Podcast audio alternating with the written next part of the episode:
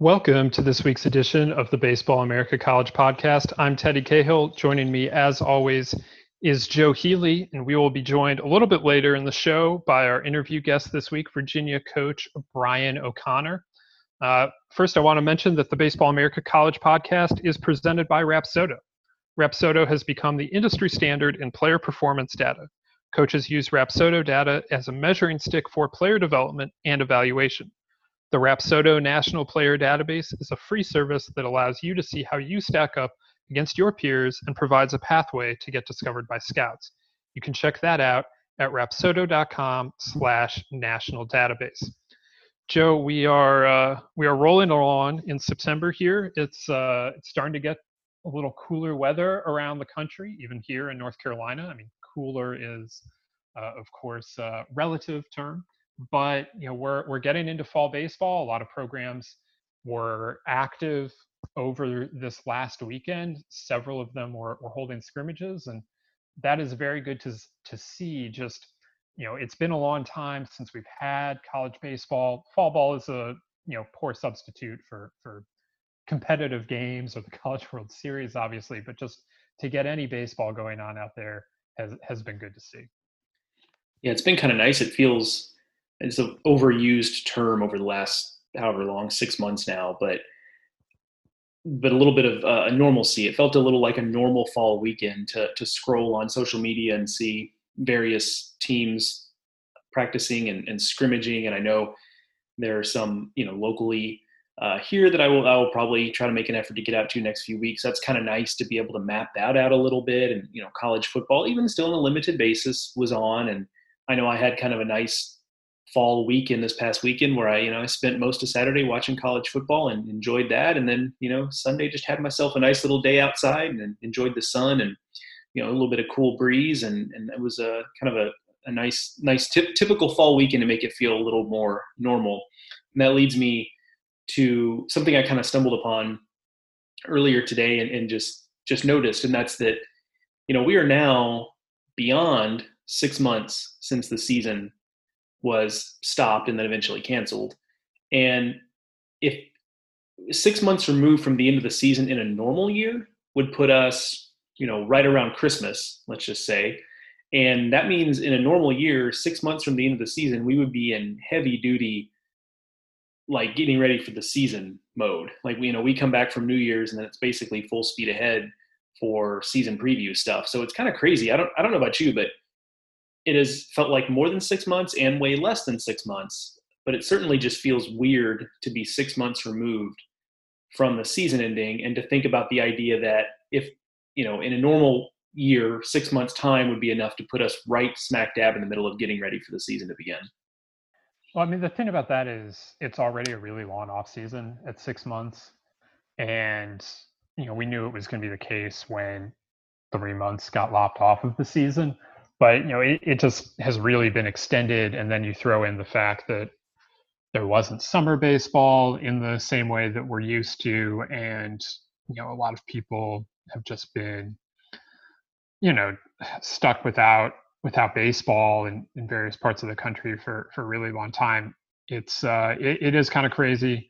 I don't know. It definitely feels like six months ago that i was leaving florida when the day the season was canceled um, it, that that was a, that was a while ago now, but you know it, it is uh, it, it's an interesting comparison that, that you note that you know the the season generally ends June 25th ish, uh, you know somewhere in that last week of June, and obviously six months later is one of the last weeks of December, and yeah, we're uh, at, at that point, you know, once the the calendar year flips, it you know things start moving real quick.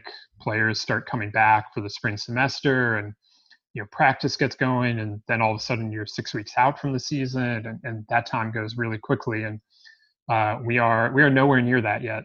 Uh, so yeah, hopefully uh, we, we can continue to to roll through this extended off season. We appreciate everyone who has continued to listen to the podcast throughout this extended off season. And remember, if you're enjoying it, we would greatly appreciate any any ratings and reviews you can leave us over on your favorite podcasting app. Um, and make sure you're subscribed. Apple Podcast, Stitcher, Spotify, wherever you get your podcasts.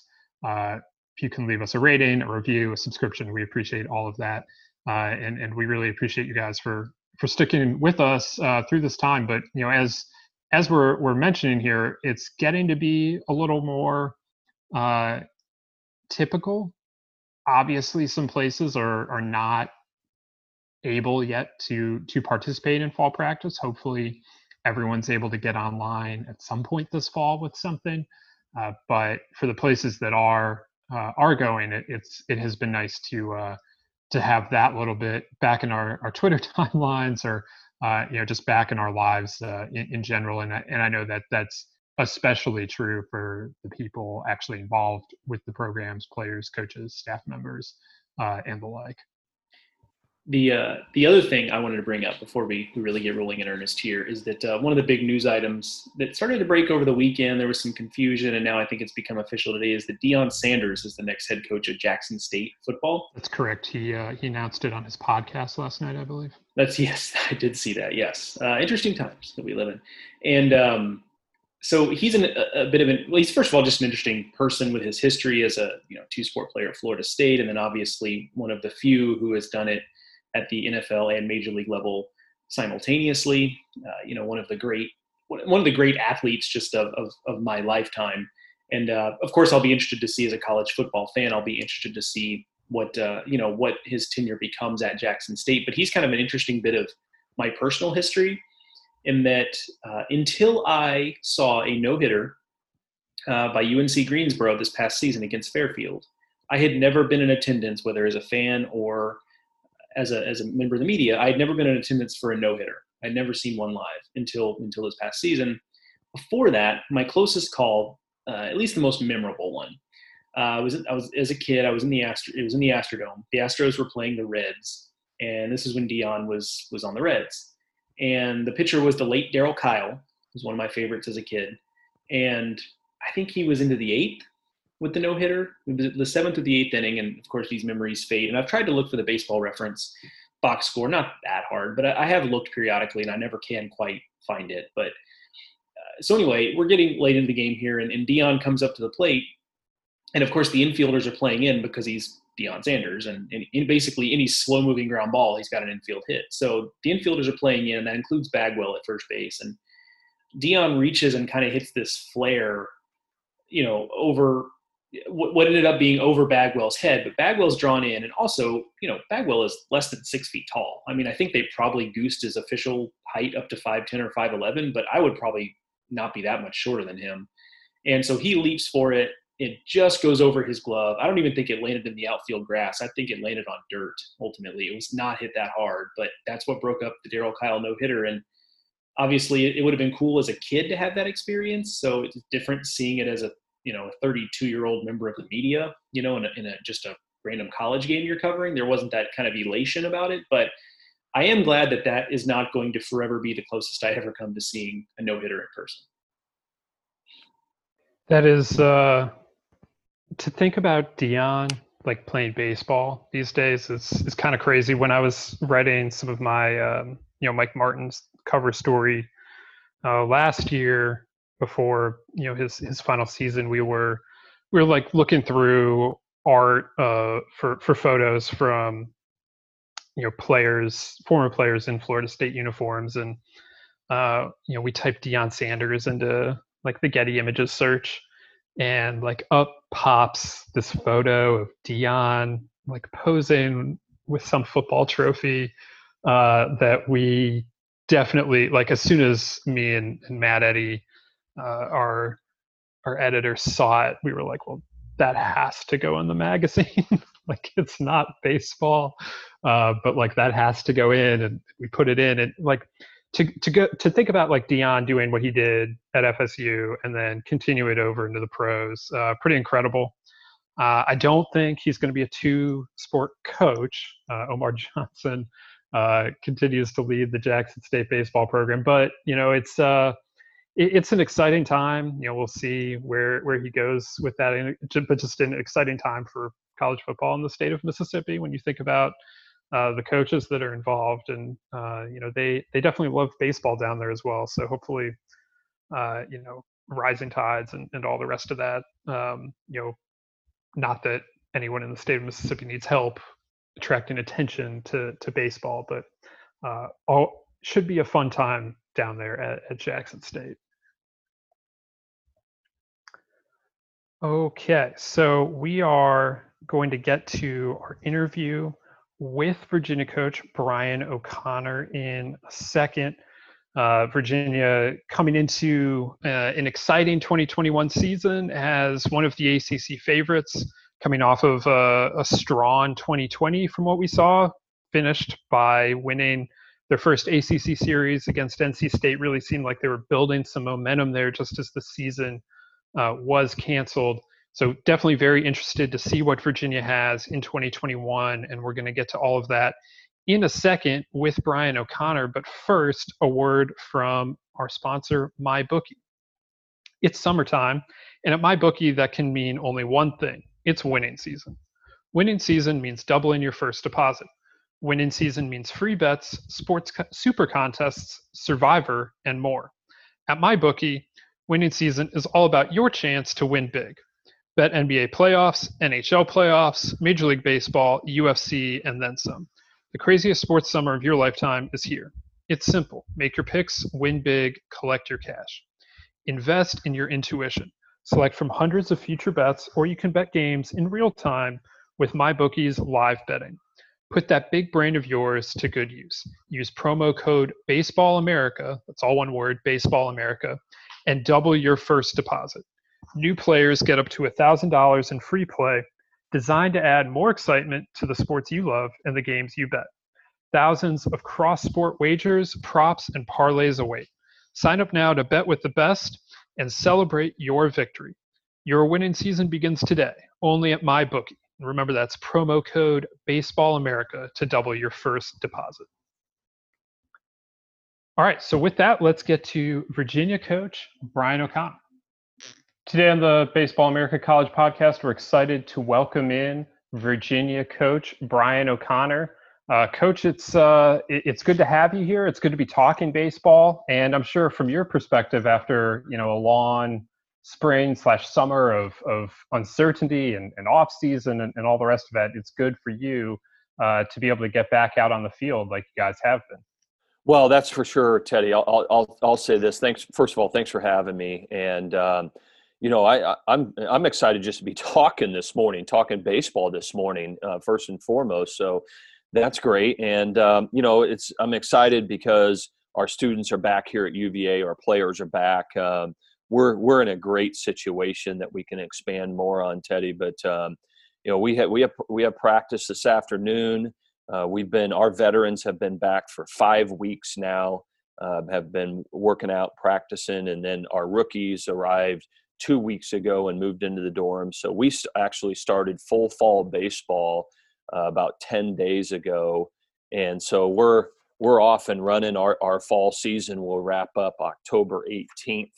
Uh, so we're doing great. We're, you know, scrimmaging every Friday, Saturday, Sunday, practicing Tuesday through Thursday. And, and, uh, you know, we're just, we're excited to be out on the field, excited to uh, the guys developing and developing our team and getting better. And, um, you know, so it's been a lot of fun.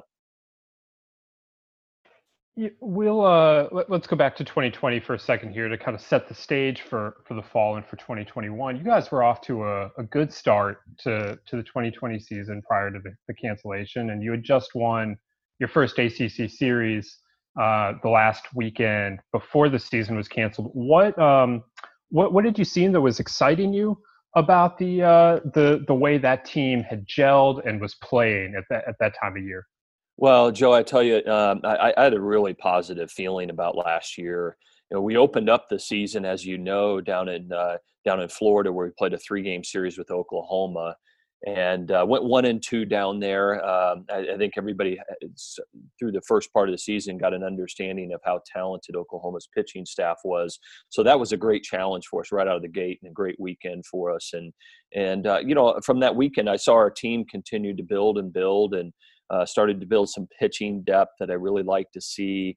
uh, you know that that last weekend, uh, Nate Savino, the the mid-year transfer left-hander uh, out of high school, uh, made a start on Sunday against NC State and, and pitched uh, the deepest he had pitched so far that year. So I was encouraged. I was encouraged by that, and I was just really encouraged by you know the development of our young players. Max Cotier, our second baseman, who was a freshman last year, Chris Newell. You just started to see now the games had started to pile up a little bit, and you'd started to see their development and their emergence. Uh, you know, I started to see a guy like Mike Vasil in his second year with us really start to uh, start to emerge a little bit, which was uh, which was good to see. So you know, a, a, number of bright spots. I really felt like coming out of that first ACC weekend against NC State, and I thought NC State had a really good club. Uh, you know, I just thought we had some really good positive momentum going, and thought we were off to having a great year last year. But you know, like everybody else, it was cut short, and and uh, we never got to see what that team could be obviously it's uh, you mentioned being in the fall now and it's such a unique situation for all college baseball coaches given this the way the spring ended and now the roster situation and, and you're in a position where you've got a lot of guys coming back and you're bringing in another talented class and i'm curious how you and your coaches are approaching this fall and and trying to kind of sort through all that and, and trying to get you know uh, make the fall count as best it can to be able to figure out um, what you're going to be looking at come spring well, that, Joe, that's a great, that's a great question. Um, you know, we put a lot of thought. We all we all had as college coaches a, a lot of time to to think about this and digest this of how this is going to work and try to, you know, predict some different scenarios. And and so what what what I ultimately decided was that um, we were going to try to get our guys back as soon as our university would allow them to be back uh, about half of our guys played uh, somewhere in the summer for a period of time. About half of them did not. Um, that had to do with where their their locale was and what their them and their families felt comfortable with. But um, you know, our, our, university committed to actually bringing our veteran players back uh, two and a half weeks before classes even started. Uh, so we brought our, all of our veterans back, which we have a, quite a few veteran players. Uh, almost everybody returned from last year's team. Every starting player on the field and on the pitching staff that pitched a considerable amount, every one of those guys is back on this year's club. Um, so we brought them back, test, gave them all COVID tests, uh, in-depth physicals, uh, that all went great. So they were actually allowed to start practicing on their own and using our facility. We could not coach them as coaches because we hadn't started classes yet. Uh, so they had a couple of weeks of, of, workouts together. You know, the pitchers building up their their arms and things like that, and then uh, classes started. So we started workouts with them right away.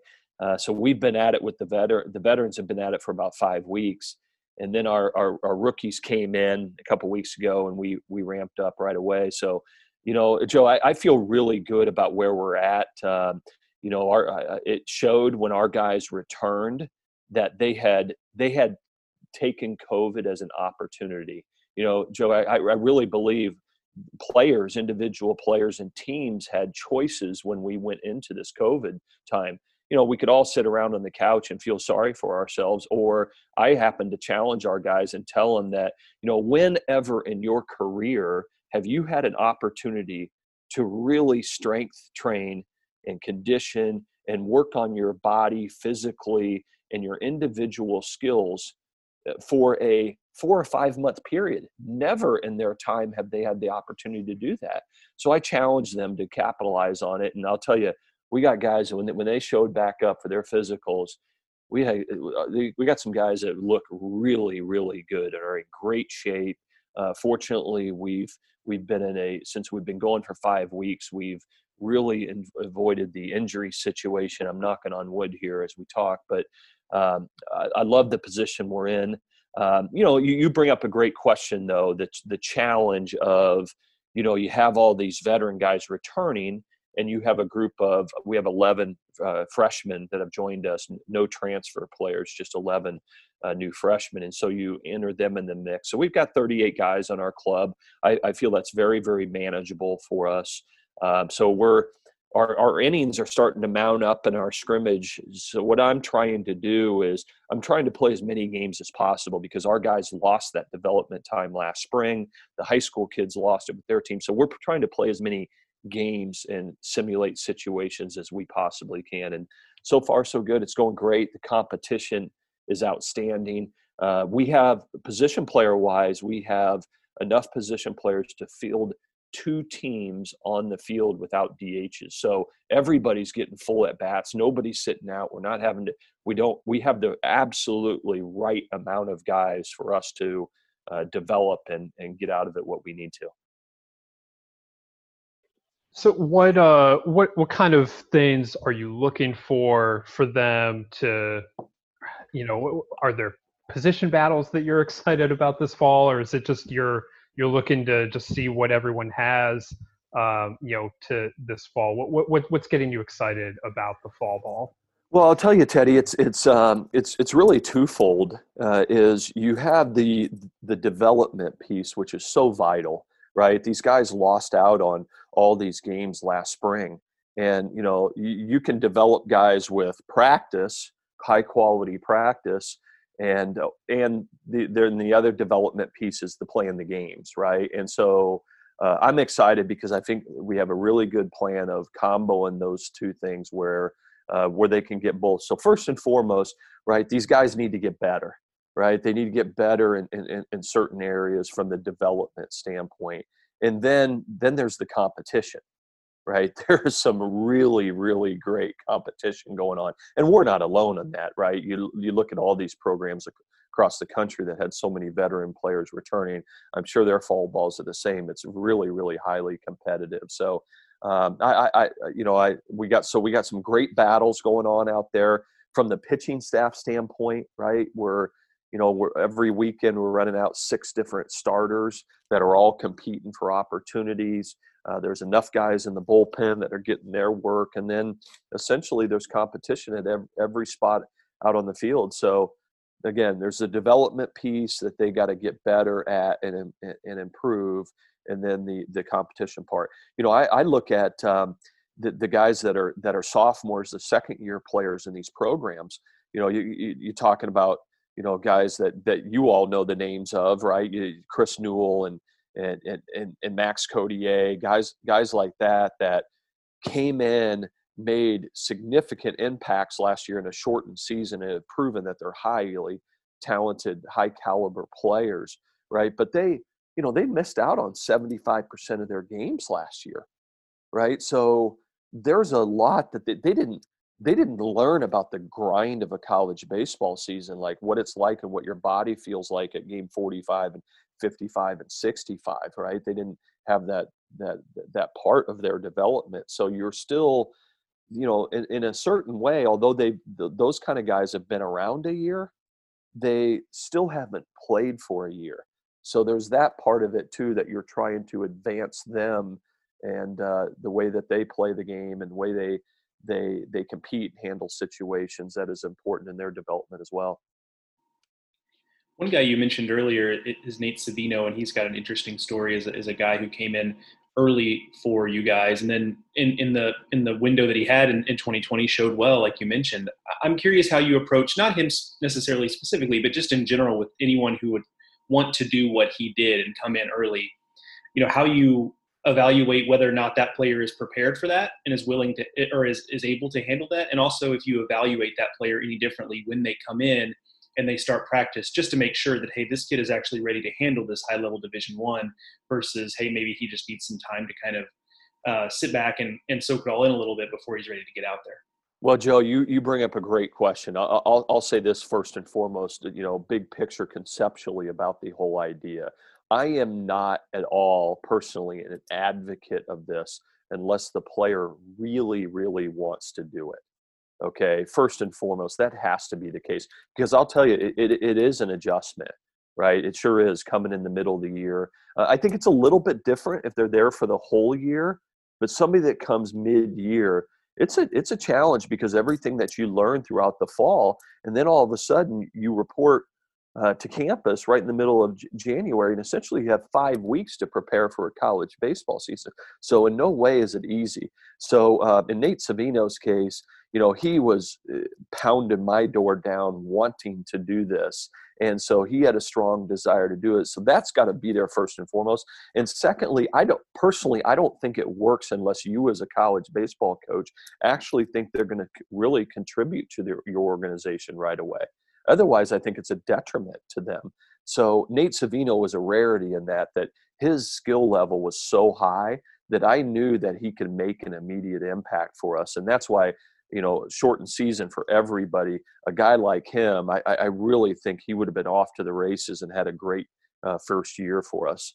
Um, so I, I, you know, I think it's I think it's a good thing to do if they really know what they're getting into, and that you really feel like they can uh, make some kind of impact uh, to your program. So fortunately, unfortunately, because of COVID, it, it got cut short for Nate. But I really feel because he in his heart and his gut wanted to do it, I really feel like it was the right thing for him to do.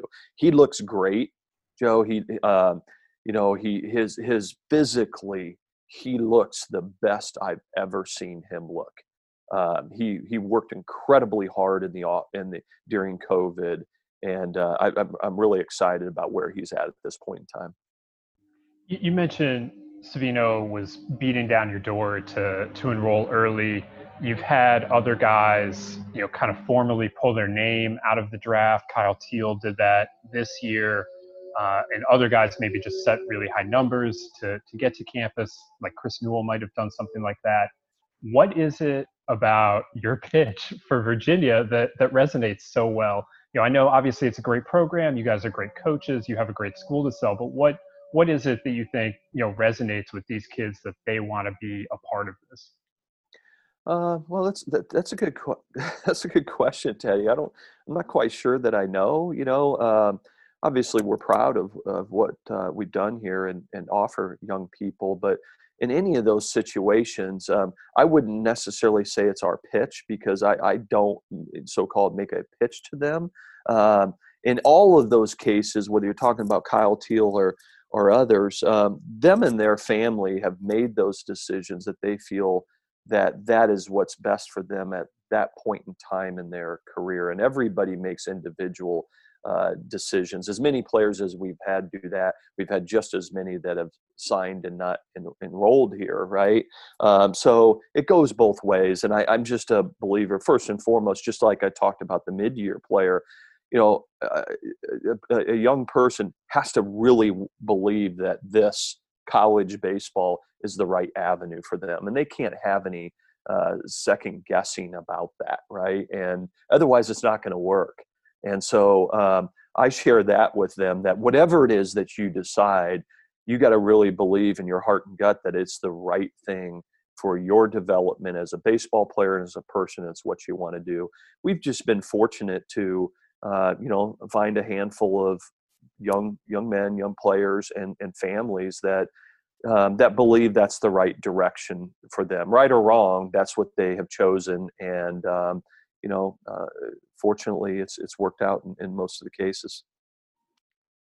You mentioned having so much of the, the 2020 team back on on campus, ready for 2021, and I, one guy I would imagine you weren't 100% sure about at a lot of points was Andrew Abbott until the draft passed, and yeah. uh, you know, lo and behold, the draft passes, and Andrew Abbott is uh, still in a Virginia uniform. I have to imagine you and your staff felt a little bit like you'd won the lottery when you realized that uh, you were getting an Andrew Abbott back to the program.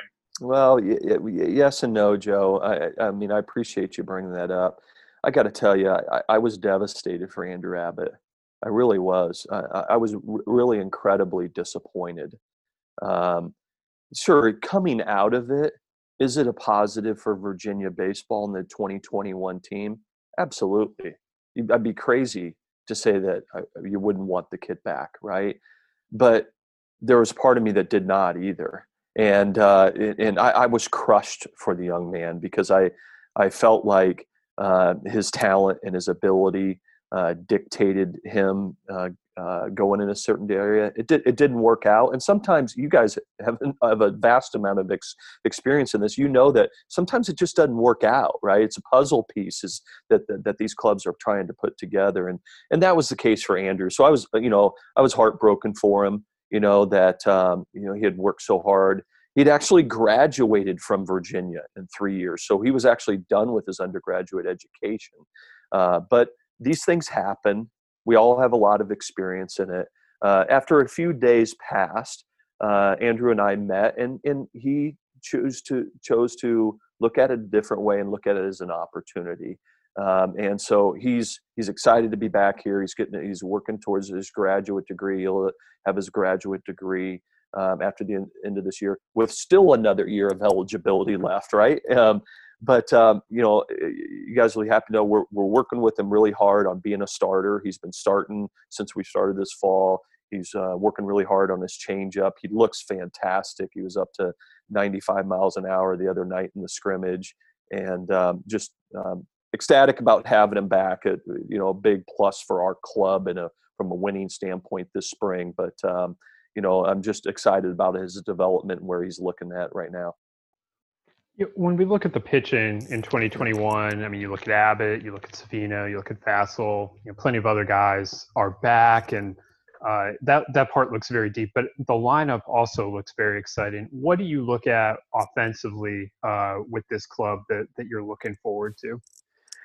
Well, I'll I'll say this: I, I've I'm really really excited about this offensive club. As excited as I've been in a number of years, and and and you, you guys know that that part of that excitement comes from experience, right? I mean, there, there's there's two things. There's there's talent and there's experience, right? And and uh, you know there's there's there's a high high value in, in in the experience category, and we've got a lot of it on this club. I you look at a depth chart on our team, and uh, every guy that played in a starting capacity for us position player wise is back every one of them and then we had guys that were not in a starting capacity and spot started for us, like you know Christian Hlinka that hit a bunch of home runs, and Jimmy Jimmy Sullivan that wasn't a starter for us and hit hit some home runs for us last year. So there is, you know, there is really really high quality depth uh, that I'm uh, I'm ecstatic about. There's some significant prospects on there, uh, but but um, and and I feel like from an offensive standpoint, there's there's versatility you know, there's guys that can hit the ball in the ballpark, uh, but there's there's a lot of speed on the club too. Uh, you know, with guys like Nick Kent and Chris Newell and uh, Max Cotier and uh, Mark LeBrew and guys like that that can run. But then there's a number of guys that can hit the ball in the ballpark. So um, I'm excited. There's some really good depth in, in some of these rookies that have shown up. Uh, that uh, is going to give us some really really good options from them from them as well and you know and, and, as you guys know nobody knows how the spring looks right i mean we don't know it's quite possible we might play, be playing four league games in a weekend and be playing double headers right um, I, am not suggesting anything but like if you look at the the mlb as any kind of model of what's been having to happen right so i, I think depth overall position player wise and pitching is going to be a real key for teams moving into the spring if you really want to compete for a championship. For uh, for listeners who who don't know, uh, Brian O'Connor's likeness is used on the uh, Road to Omaha statue outside of TD Ameritrade Park, formerly set outside of, of Rosenblatt Stadium. Coach, I'm curious if you could tell us a little bit about how you found out about that when they went to build that statue, how you kind of learned that your likeness would be used for that, and how long it took before you got used to the idea that you existed in statue form. Because I imagine that's kind of a weird thing to get used to, especially as a younger guy when that first happens. Yeah, uh, Joe, I'm going to hold this against you forever for bringing this up. no, just kidding. Um, no, it's. Uh, I'll, I'll, tell you, a lot's been made of it in our trips to Omaha, and uh, you know, hey, it's cool. I'm proud of it, Joe. It's, um, you know, uh, my father, um, who lives back in Council Bluffs, Iowa, uh, you know, actually owned a company in Omaha that. Um, uh, manufactured marble granite type products um, and so he actually was contracted uh, by the uh, uh by the NCAA to help build this statue outside of uh, of Rosenblatt Stadium. Uh, it's a statue that now exists in front of TD, but it was uh, it was out in front of Rosenblatt for for years. And uh, so what happened was he, he, made the foundation of it, but what happened was they they had to hire a sculptor uh, for the sculpture that exists, the celebration photo of the of the players there. Um, so as the story goes, the sculptor had, who was working on the project with my father reached out to my father and asked him, you know, hey, I know your son played baseball. Do you have any celebration photos of his face? Uh, because I would like to make one of the faces uh, the likeness of of your son.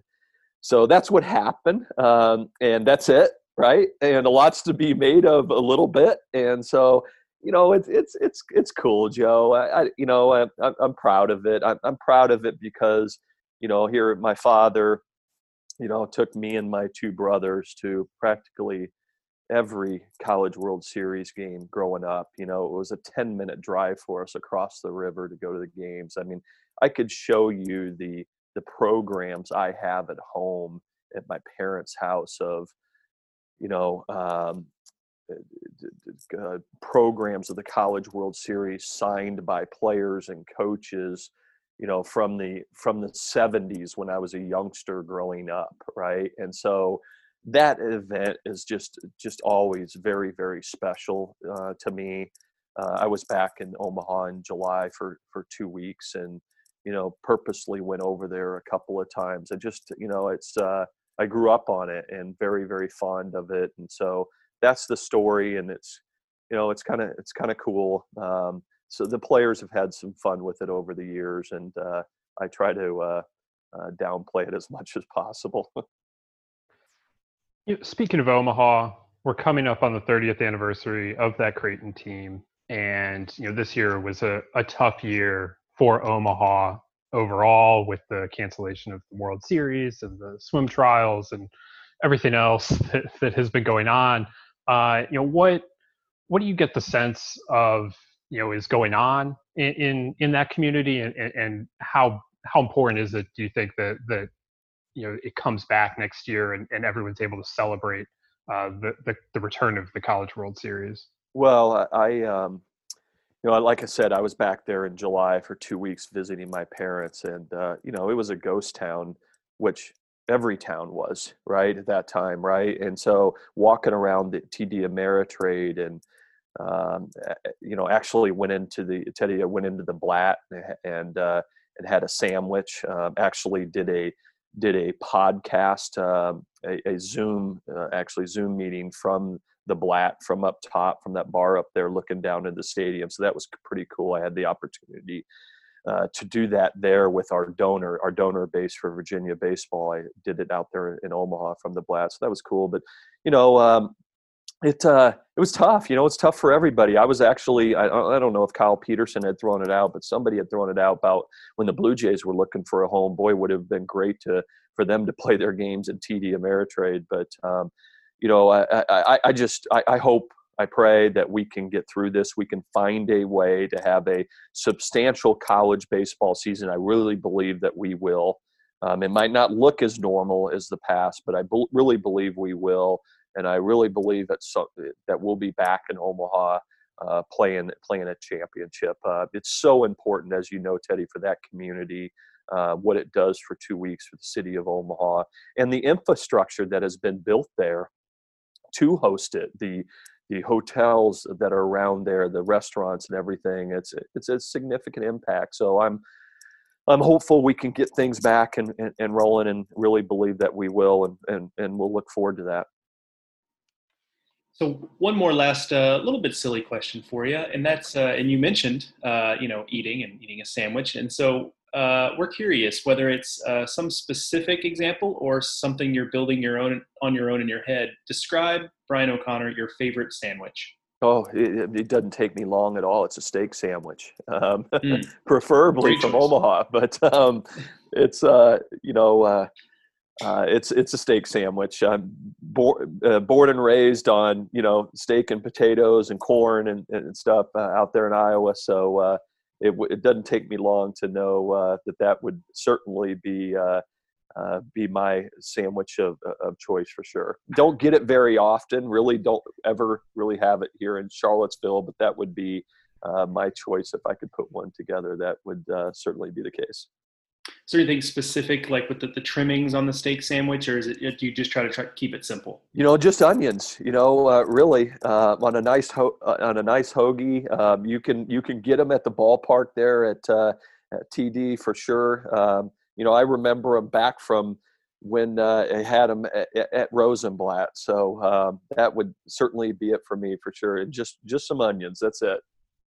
I don't know what Joe's talking about. That's our most serious question of the podcast. I disparaged it by calling it silly. Yeah, right.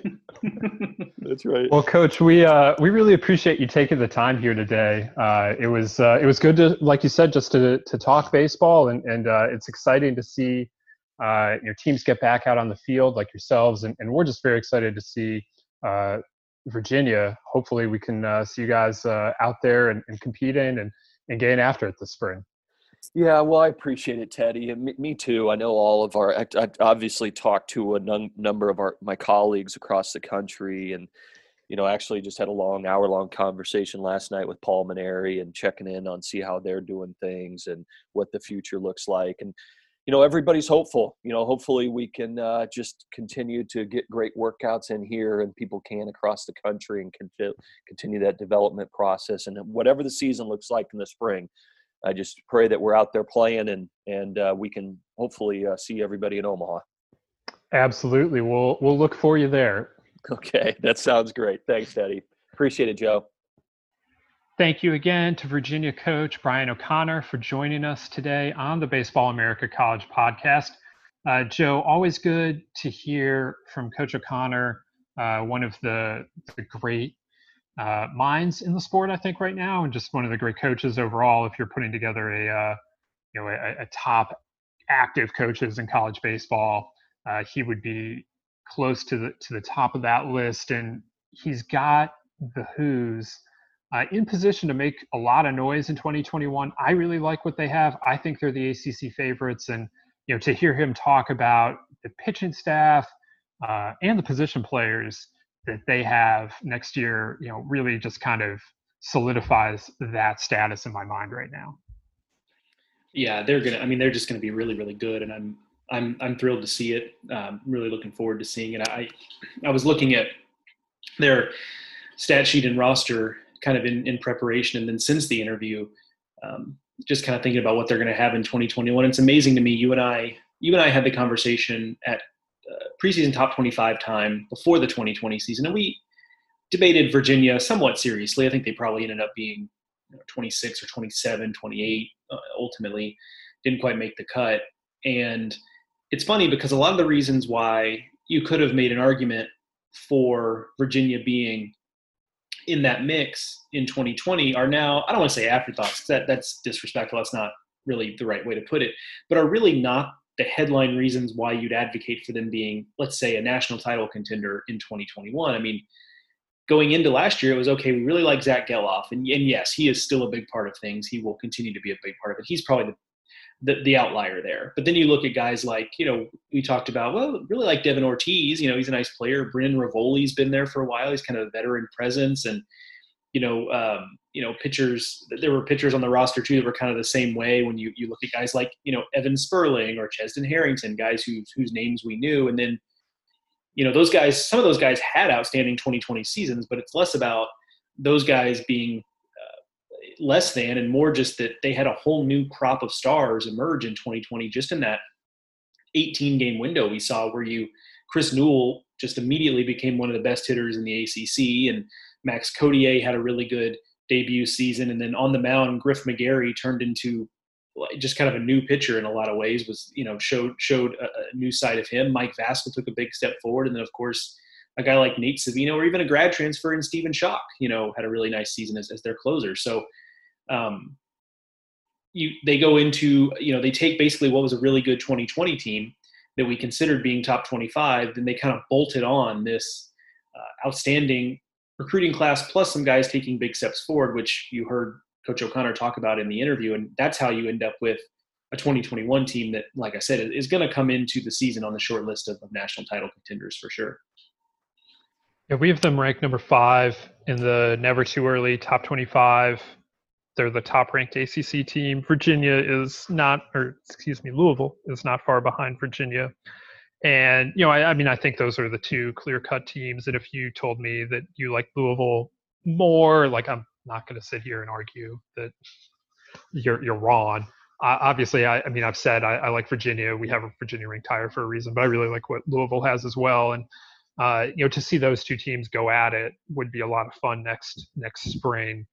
Uh, they are each other's um, stand-in crossover divisional opponents, so I'm sure we'll we'll get a look at what that series looks like, and and it should just be a fun contest in the ACC. But I'm you know, I'm very intrigued to see what Nate Savino looks like. You know, we talked a lot there about just kind of the process of getting a player in a semester early. Um, he didn't start the season in their rotation and kind of worked his way there. Uh, but now, having had a full year within the program, what's that going to look like? Um, you know, Chris Newell, how do you, you know, build off of that success? And you know there there are guys like uh, like Nick Kent, Gelof, um, you know that are approaching the draft, and you know it's it's a big season for them.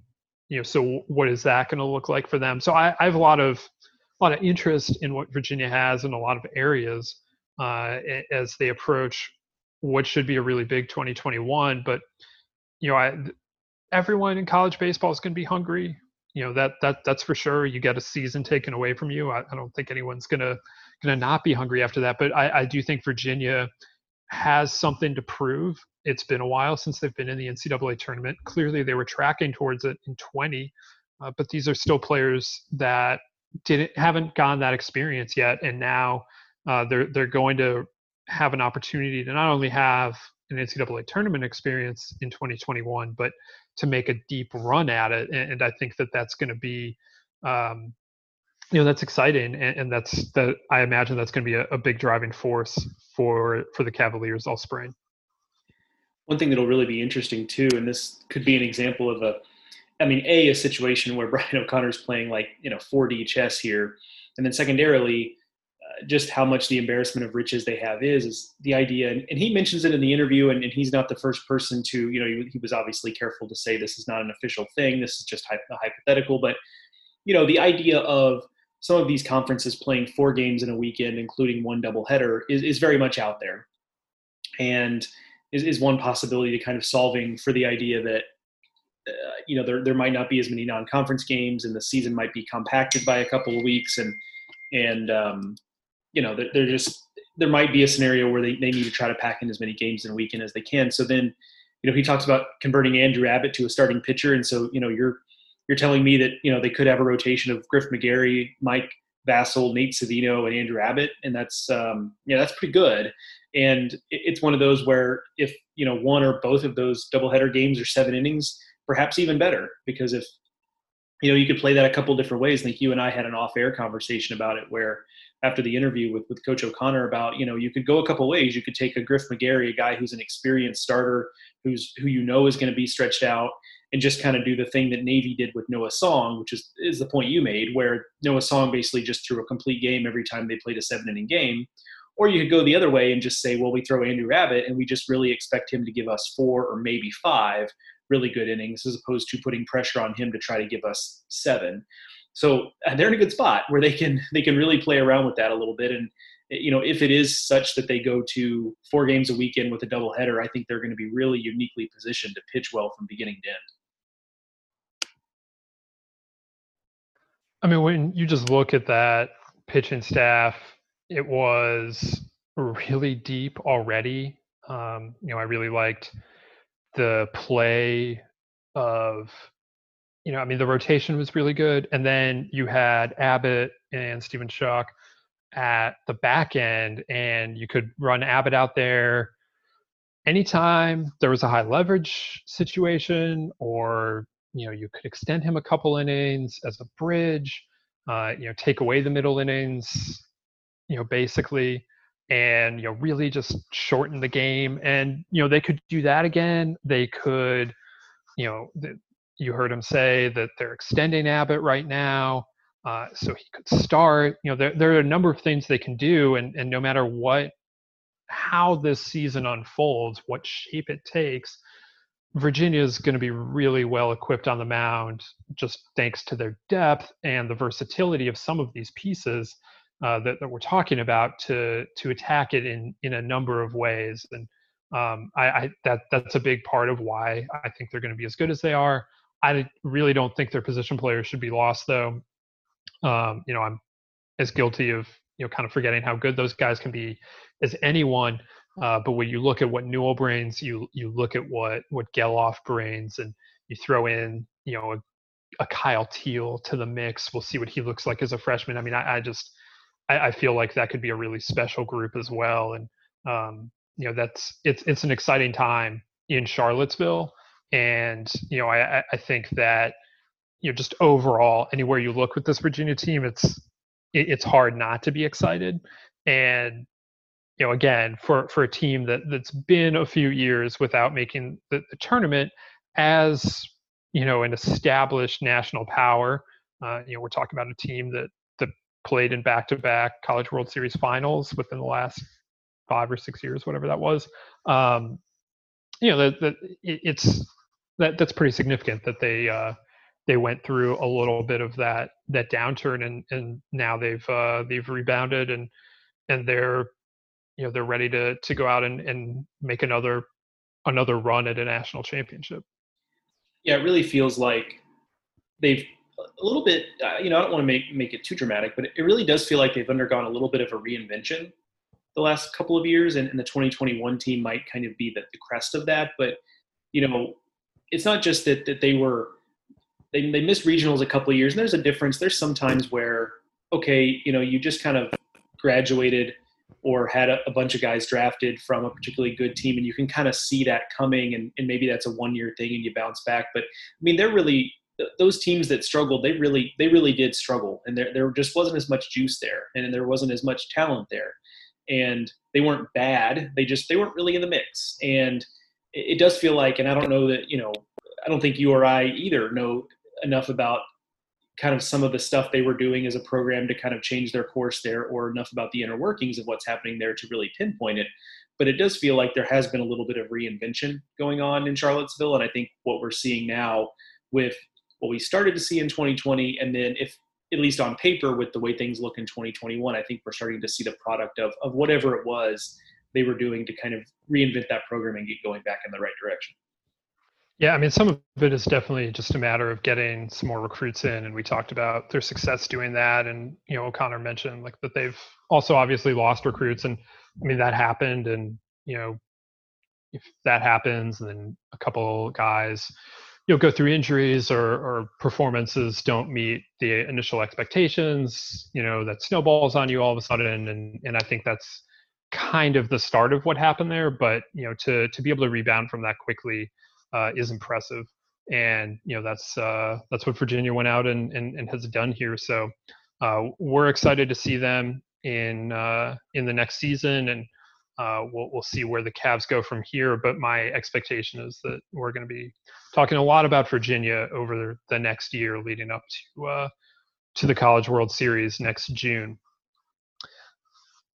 So Joe, you have been working all summer on a project that we called Stockwatch. You were going through conference by conference and looking uh, at, at each team and, and each conference over the last five years. Typically, we would do this just on a one year sample, you know, what, what happened in a program in a given year or season. Uh, but with the shortened season, we decided to take a step back and kind of open it up a little further. And so you, uh, you completed that last week. Uh, I believe the Sun Belt was was the the last of the 31 conferences that uh, you finished up. You can read through them all over at baseballamerica.com. But having now taken a pretty granular look at all 31 conferences, all 300 plus teams, um, you uh, I imagine you learned some things along the way. Yeah, quite a bit. I mean, yeah, 31 up, 31 down. At the beginning of this project, it's one of those uh, looks like an insurmountable mountain to climb, but here, you know, here we are. We made it. Um, and then, you know, they get easier as time goes on because you kind of get the the formula down a little bit. But yeah, if, if you're listening and maybe you're not as much of a reader to Baseball America, but you're listening to our podcast, I, I would really urge you. Obviously, I'm biased because I worked on them, but I, I, would really urge you to go back and, and, read some of these, at least on your your favorite teams and, and conferences, because uh, it's really kind of neat what you find out, and you find out kind of at the same time that 2015 uh, feels like a long time ago, you know, because that's still incorporated. So the, these data sets were 2015 to 2019 results, so 2020 is not included.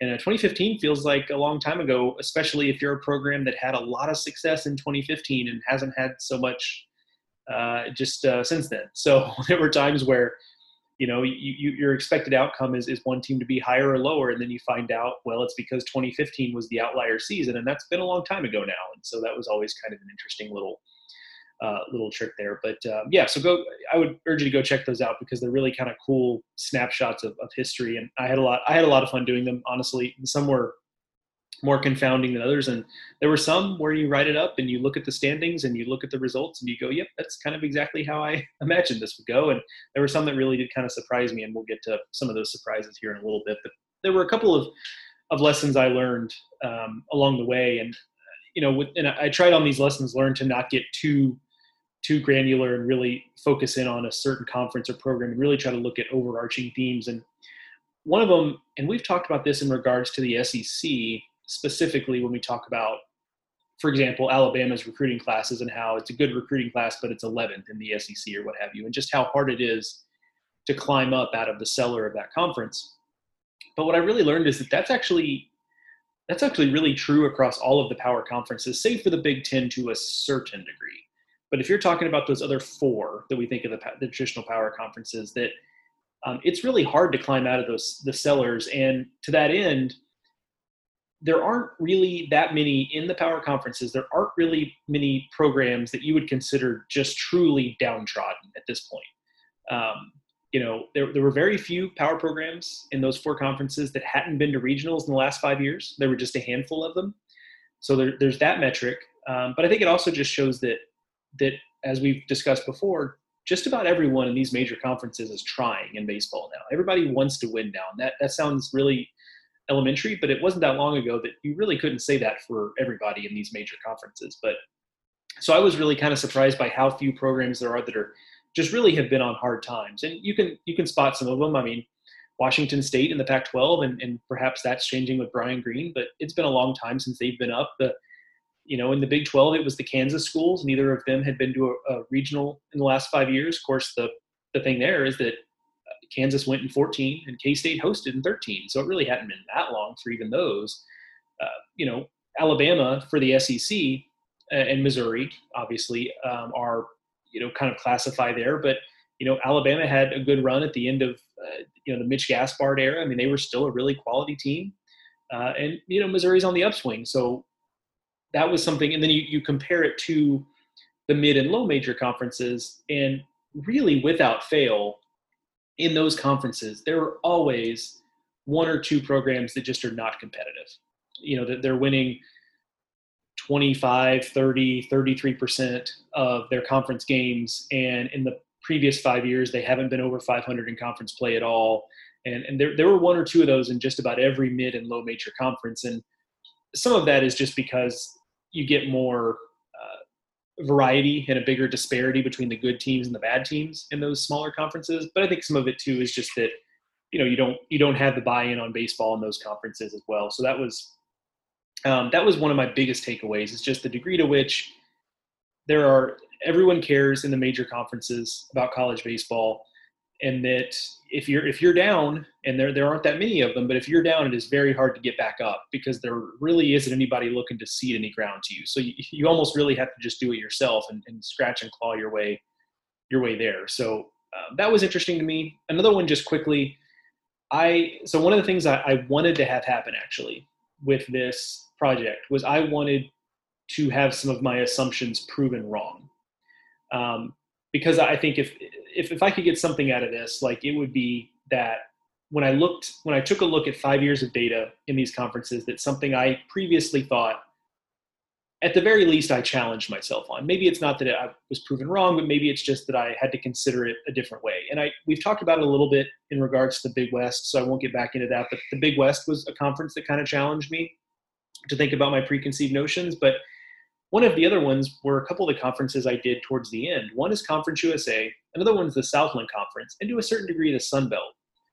You know, realignment was a big topic in these stock watches because realignment has been a big topic in college athletics during that time. And so oftentimes one of the big overriding themes in these was how has this conference dealt with realignment? And in some cases, like the WAC, for example, it's a completely different conference than it was even five or six years ago. Uh, some less so, obviously. But then you have a couple of conferences in, in Conference USA, for example, that, you know, I've kind of gone around saying, like, I think you know, Conference USA might have been as harmed as any conference in America from a baseball standpoint when you think about the mass realignment that we had back in 2013, 2014. And I don't doubt that they've lost something. You can't lose programs like Tulane, Houston, East Carolina, et cetera, and come out on the other end a better conference. That's just, that's not the reality. But I was actually kind of surprised that it really wasn't as sharp as I thought. And I kind of thought that I would look at Conference USA and say, yeah, that's a, that's a conference on the decline, and, and realignment's the reason why. And maybe they're a step back because they lost those programs, but you know they got four teams in the regionals as recently as 2016. Um, that was after all that realignment happened. And when you consider how good a team like Florida Atlantic has been in, in filling in part of that void, I think that has something to do with it. So um, that was kind of interesting to me because I kind of expected to write a little more on Conference USA but I was coming at it from the standpoint of thinking that hey, I'm going to look at this conference as a conference on decline on the decline, and while it may be to a certain degree, um, it wasn't as much as I thought, and I thought there was going to be maybe an opportunity for me to to write this big overarching story about you know how realignment harmed this league, and I just didn't know if I believed it by the end. So that was interesting to me, and I, the Southland was another conference like this, and you know there was a time when the Southland felt like a conference on the rise. You know, Sam Houston obviously a super regional team. Southeastern southeastern Louisiana was always on the cusp of, of regionals, and the Southland was challenging to get two teams into regionals with regularity, and it seems like that has happened. You know, that has happened less now the last couple of years. It felt like that has tapered, but it took me doing these to kind of realize that well, actually, all of that has come after their big realignment. So you would have thought that maybe this was something that the Southland had happened to them before realignment, and then it fell off after, and that wasn't the case at all. Actually, you know, all that whole roller coaster there happened post realignment, so I can't blame that on realignment. So that was another, um, you know, that was another uh, conference where I had to kind of readjust my my prior understanding of it, and so you know, it's it's a topic you and I have talked about quite a bit, but I think in, to to the extent that we think about those conferences and think about the fact that they felt like maybe on the rise at one point and now not so much you know i think we could contribute as much as anything else contribute that to attribute that to pardon me to just the idea that mid and low majors in college baseball are, are, are continually marginalized and will probably continue to be marginalized and less on you know less on the idea that they lost some of their best teams and now they're just in a weakened state that may be true to a certain degree but it's certainly not true to the degree i thought it was coming into this project? Well, I would push back on that to an extent. Now, this may seem to some people like semantics, but they are like Conference USA definitely is weaker. You can't take the schools. I mean, they had Louisville. like, imagine if they still had Louisville. Um, but what's happened to to my view more than anything is just that the the power is increasingly concentrated in five to six, if you depending on how you want to view the American conferences, and the the five have all expanded, and with I guess the, the Big Twelve contracted, but overall, like those those conferences are larger today. The the membership of that that five conference group is larger today than it was 10 years ago and as a result, they're getting more teams into the postseason. Now, is that happening just because there are more of them, or is that happening because they're truly that much better and other conferences are weaker? Like that requires a, a much larger examination, but just those conferences becoming larger definitely is a negative for the Southland and for Conference USA. What is also interesting is to look at hosts. And, you know, so if you go back and you think about Conference USA's like heyday with Rice winning everything, um, you know, Rice was pretty consistently hosting, and now Conference USA teams, you know, Southern Miss hosted within this span. You looked at it more recently than I did, but I feel like Southern Miss won like 25 to 27 Conference USA games that year. It was something insane. Maybe it was 24 or 25. It was a lot, and you know, to to host as a Conference USA team and do something less than that, like I, I wonder how how viable that is today. Um, so in those ways, they're kind of getting marginalized, and I think in those ways, it's as a result of of losing some of these teams. But I mean, to your point, not that long ago, they had four teams in. Now that was in a very weird year. That 2016 is the year that nobody west of the Mississippi hosted.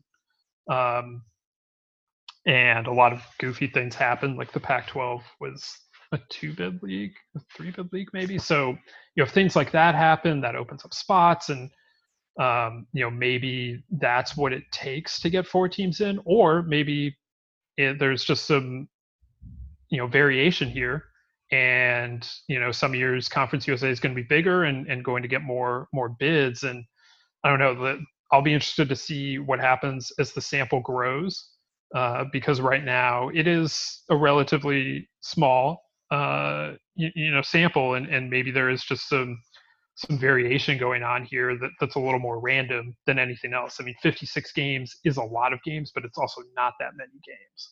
Uh, you know, so teams can get hot. One injury can make a huge deal on a season, particularly for a team, say in the Southland, which uh, presumably is, going to have less depth than some of their the the major schools that they're competing against. Yeah, I think um, I think that's a good point. I think that there just hasn't been enough time to really fully consider the effects of that. Just because, um, you know, let's say that, you know, this is getting a little bit further into the weeds than it probably even needs to. But let's say we're in a scenario where a team like FAU, for example, is trending down as they move into Conference USA instead of trending up. And all of a sudden you're looking at, well, it's Southern Miss. And, you know, once Rice kind of falls off, it's just Southern Miss. But FAU has kind of given them that partner to kind of at least guarantee, all but guarantee CUSA two bids in a given year. So I think we need to maybe see that trend over over 10 years as opposed to as opposed to to five. So I think it um, the other thing though is that uh, this I think is a good lesson in in how sometimes your you know perception of the facts have a lot to do with your prior assumption coming in. And that's that i think the truth of the matter is that these leagues have been hurt by realignment and losing you know some of the powers. We talked about the teams that that conference usa lost. Just to give the context the southland lost texas state uh, utsa most notably. Those are, are, two programs who have gone on. Um, in the Sun Belt for Texas State's case and Conference USA for UTSA's case um, have gone on to be quality programs in those conferences. They weren't they weren't outmatched when they moved, and those so those are the, the losses there. And so I I think I kind of went into it thinking that we were going to have this tidy, really tidy narrative of these programs were in Conference USA's case was a steady, you know, basically what the American is now, a steady conference, just slightly below a power conference teams that could host, teams that could conceivably get to Omaha, teams that have been to Omaha. Um, and in the Southlands case, hey, a conference on the rise. You've got a couple of, of these mid-major programs that have kind of elevated themselves. And then, uh-oh, realignment comes along, and now all of a sudden it sidetracks both of these leagues. I kind of came into it expecting that would be a little bit of a tidy narrative and like an easy thing to kind of really latch onto. And then when I went into it, that might still be true to some degree, but I was expecting it to be much simpler than that, and then to find out that it wasn't quite that simple uh, you know, made it to where it probably feels to me a little more a little more extreme in the other direction. That you know maybe I'm now overcorrecting a little too much and saying that it's it's maybe less of an effect than it than it really is. So, um, but that's that's kind of the point I was making at the at the beginning though is that I set out to do this to to one just because I thought it'd be kind of a fun thing to do and interesting, and it was those things. But also, I, I really kind of wanted to to find out some things that challenged what I previously thought, and, and certainly in the cases of of those two conferences, and like I said, to a certain degree, the Sun Belt, just a, similar story. Um, you know, th- those conferences did that for me. Yeah, I mean that's uh, always good to you know try and challenge the the common perception or, or your own perception. So, uh, an interesting uh, look at it there. I mean, the when you when you dive into all of these, um, you know, especially some of the, the smaller leagues, it's interesting to see how the the trend lines develop, and um, you know, you you can see a lot of things within a five year snapshot, uh, at, least within a, a, a conference, uh, and you know, I, it's always interesting to me to see uh, you know how some of these things how far some of these things have come in 2015 just when, when you look at you know which which, conf- which teams end up at the top of your five year standings um, you know sometimes you get some surprises there and, and other times it, it you know it is just a you know Oral Roberts in the Summit League situation where they are just kind of unquestioned the best team. Yeah, I mean that was that's kind of the other thing is that the probably the most fun I had in this project was after I went through and compiled the five year records, um, which was not the easiest thing to do, by the way.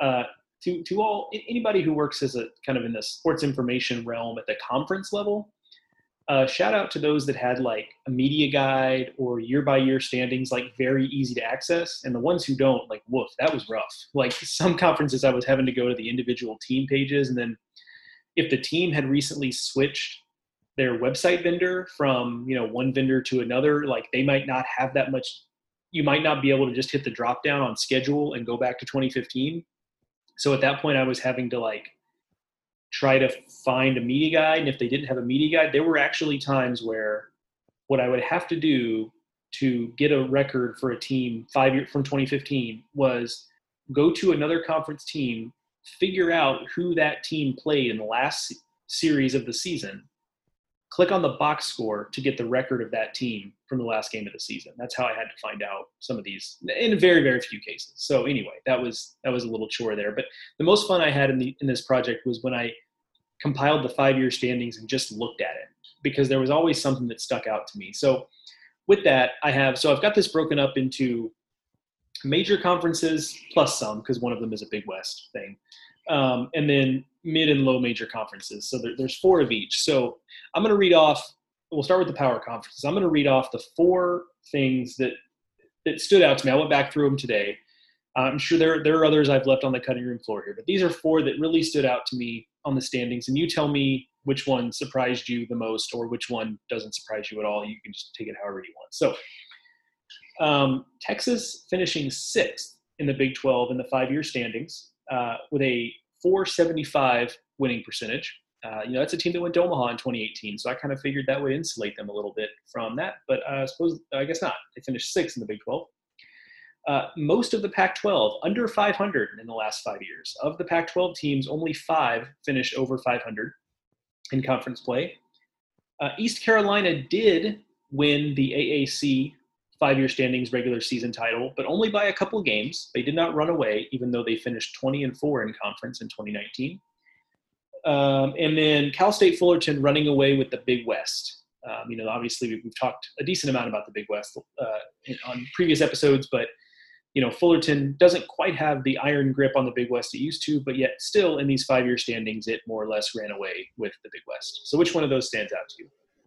Uh, well, I would say the Fullerton thing stands out to me that you're surprised by that. Uh, they won three or four of those titles, uh, and you know the most consistent team beyond them, I think, would probably be Cal Poly, um, and they you know don't have a title. You know UCSB maybe uh, was a little more up and down, but did have the the bigger the bigger ups. But uh, of the of the rest, I would definitely say Texas uh, because yeah, I mean they they won the Big Twelve the year they went to Omaha, and they're Texas. What are they doing, finishing sixth? You know, I mean uh, that that is that is definitely surprising that they would they would be that low. I mean, obviously this is a sample that captures a very significant run from TCU. This is most of their four straight Omaha years. Um, this is uh, Texas Tech's emergence as a national power, not only you know a conference power but a national power. Uh, so th- those two, uh, you know, being up is is significant uh, in, in, terms of you know Big 12 standings. But yeah, to to get Texas to sixth, considering they did win a title in this time, uh, I, I would say is surprising. East Carolina's dominance. I mean, you know the American standings are often pretty tight, and so I think just to have the one year uh, that ECU did where they were head and shoulders above everyone else in the league, I think is a pretty significant differentiator. Considering the league standings, pretty typically everyone hovers around 500, and then the Pac-12 thing.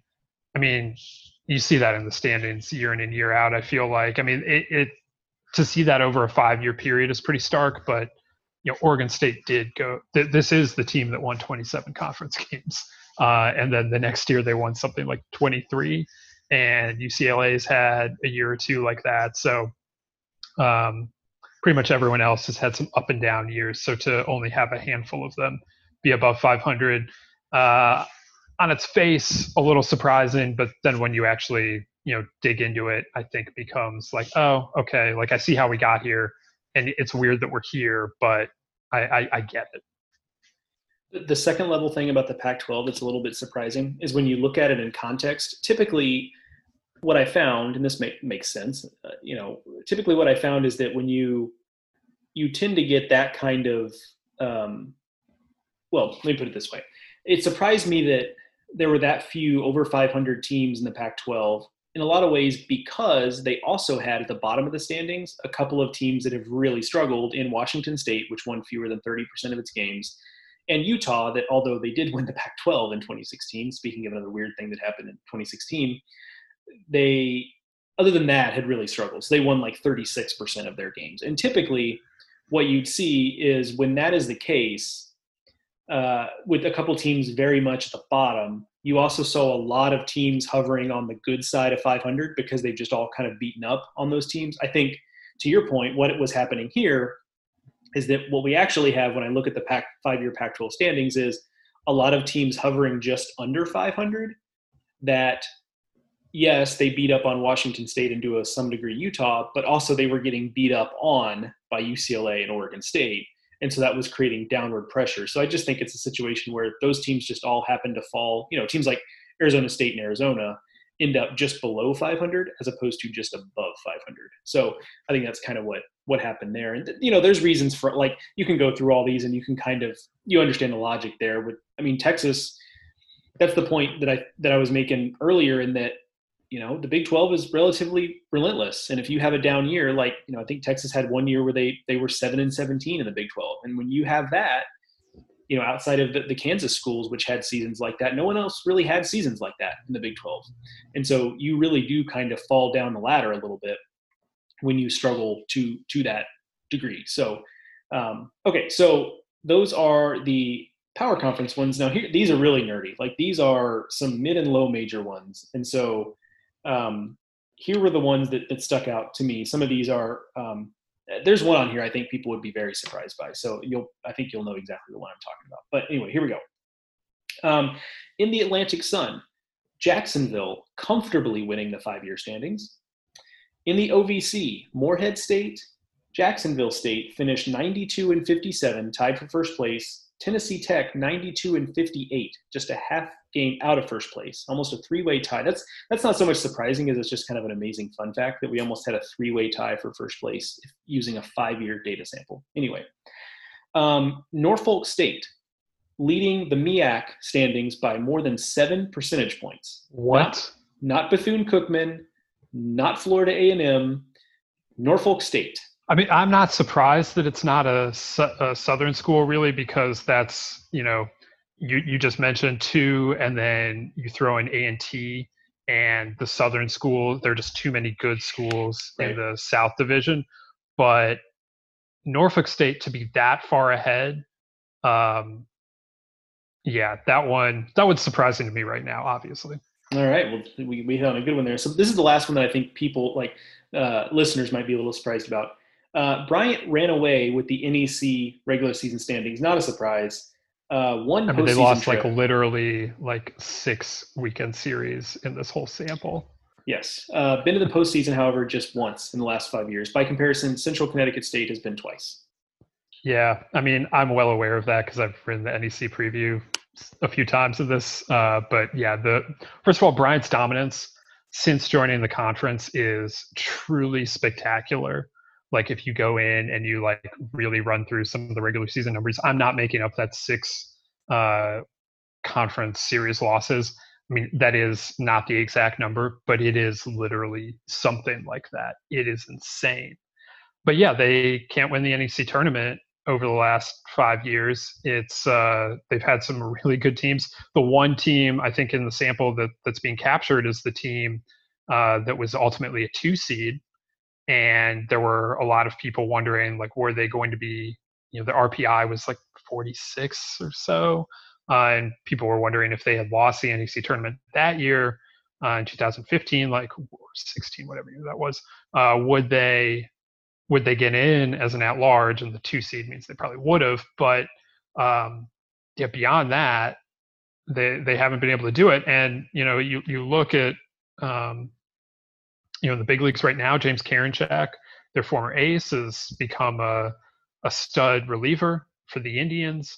They you look at draft results from that conference, Bryant's all over that. And but yeah, I mean, low major conference tournaments, man, they're uh they're they're a trip you know like it's it's just a totally different deal when everyone is playing with their season on the line and you're doing it on a neutral site and you know the NEC tournament does have some advantages for its top seed but clearly not you know enough to to insulate uh, from Bryant getting beat by by Central Connecticut State or or Long Island or or, or whoever really Yeah, the it was interesting to look at Bryant versus Oral Roberts. You know, because Oral it really is kind of impressive that Oral Roberts has kept its grip on the conference uh, when you consider just, especially since the Summit tournament is a four-team shindig. Uh, so there, that really kind of even to a greater degree kind of increases the likelihood of something just wacky happening and Oral Roberts having two bad days and then that's it. Um, so that really is kind of impressive. But it was interesting to see that you know even Oral Roberts. Um, they they continue except for 2019 when Omaha got there. Oral Roberts continues to get to the postseason year after year after year and is the class of that conference. But you know, it was interesting to see that uh, you know even they have slipped to a certain degree. I learned that in these stock watches, just the degree to which that's the case. You know that they used to occasionally fight their way up to a, a three seed. If you go back 15 years or so, they were a two seed at one point. They would typically win a game or two in, in regionals. They used to relatively routinely get to regional finals they really haven't done that uh, as of late. So even even Oral Roberts has slipped a little bit, even though it, it's still the class of, of the Summit League. And, I- and I, I suspect, even though I, I really do believe what Omaha is doing is is real. Like I, I do think there is a legitimate build going on there, and I think they're going to be a contender. I, I don't think Oral Roberts is really going anywhere. So that was they were an interesting one too. That to look at the comparison of Bryant and, and Oral Roberts there. So a fun project. Again, I would urge listeners to go to go read those if they haven't done so already. But a fun project. I'm a little bit sad it's over because they were they were kind of fun to go through. But at the on the other end of the spectrum, um, you know, 31 conferences up and down, so it is kind of nice to uh, to move on to something perhaps a little bit different here. But uh, it was it was fun at the time. Baseball America College Podcast is, I believe, the only place you're going to get a Bryant uh, slash NEC deep dive That's uh, right. in late September. So That's right.